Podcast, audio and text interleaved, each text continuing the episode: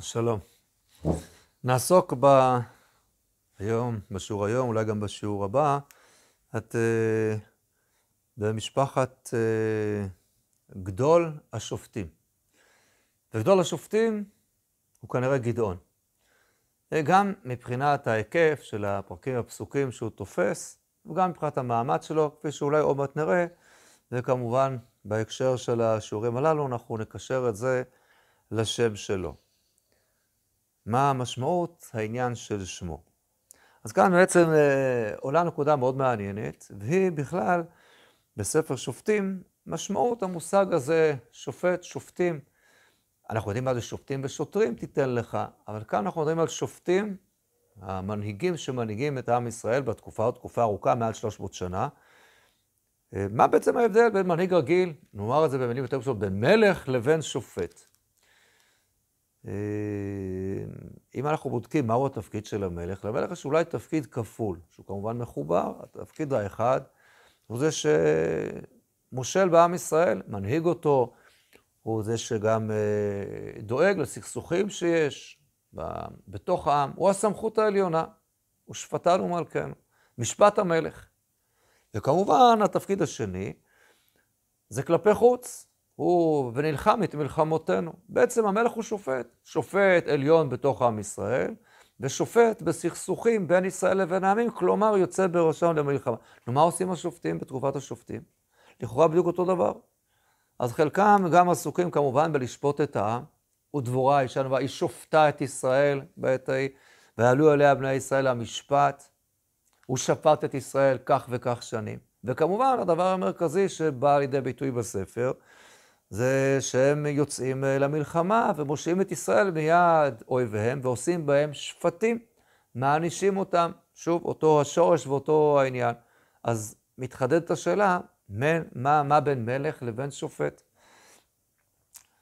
אז הנקודה המרכזית שיש בהבדל בין מלך לבין שופט, מלכות פירושה שושלת, ירושה.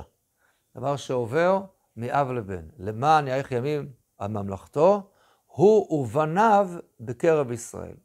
זה מה שקורה אצל המלכים, בניגוד לשופטים.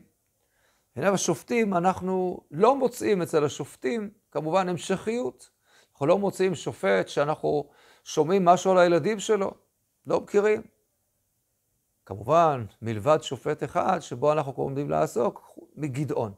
אבל זה לא שלשופטים לא היו ילדים, לפעמים הם אפילו מוזכרים שיש, אני, אולי ניקח אה, מה כתוב בפרק אה, י' למשל כתוב, ויקום אחאב יאיר הגלעדי, וישפוט את ישראל 22 שנה, ויש לו בלי עין הרע, והיו לו 30 בנים, רוכבים על 30 עיירים, או 30 עיירים להם, להם יקרו חוות העיר עד היום הזה, אז יש הרבה ילדים, אף אחד, אנחנו לא שומעים עליו שום דבר, אף אחד לא ממשיך אותו.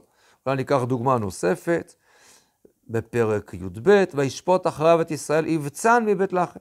והיו לו שלושים בנים, ושלושים בנות שילח החוצה, ושלושים בנות הביא לבניו מן החוץ. וישפוט ישראל, וימות יבצן, ונגמר. עם כל הבנים המוצלחים ועם העיירים, אנחנו לא שומעים על אף אחד שום דבר.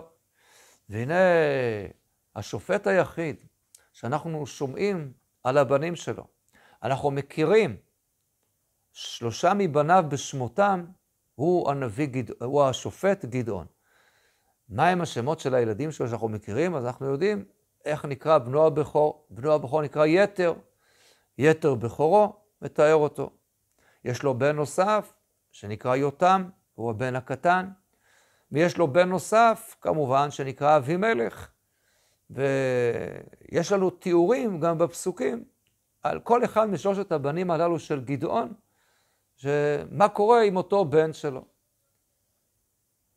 אבל אנחנו יודעים שאצל גדעון, למרות שאנחנו שומעים על הילדים שלו, העסק לא הלך טוב.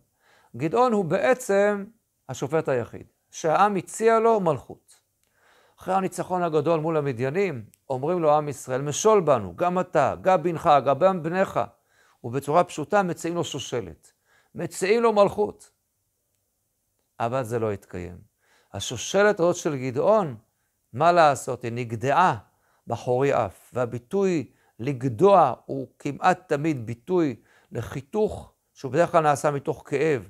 צריך לאבד את פסיליהם, את פסילי אלוהים תגדעון, התורה אומרת. גדע בחורי אף, כל קרן ישראל, ורמי הקומה גדועים, יגיד הנביא ישעיהו. הכי קרא שמו גדעון. השושלת שהייתה אמורה לקום אולי מגדעון, נגדעה אותה השושלת, והתברר שגדעון, למרות שהיה קרוב מאוד להיות מלך, גדול השופטים, אבל עד לכדי הקמת שושלת מלכות הוא לא זכה, נגדעה שושלתו, נגדעה מלכותו, הכי קרא שמו גדעון. שלום.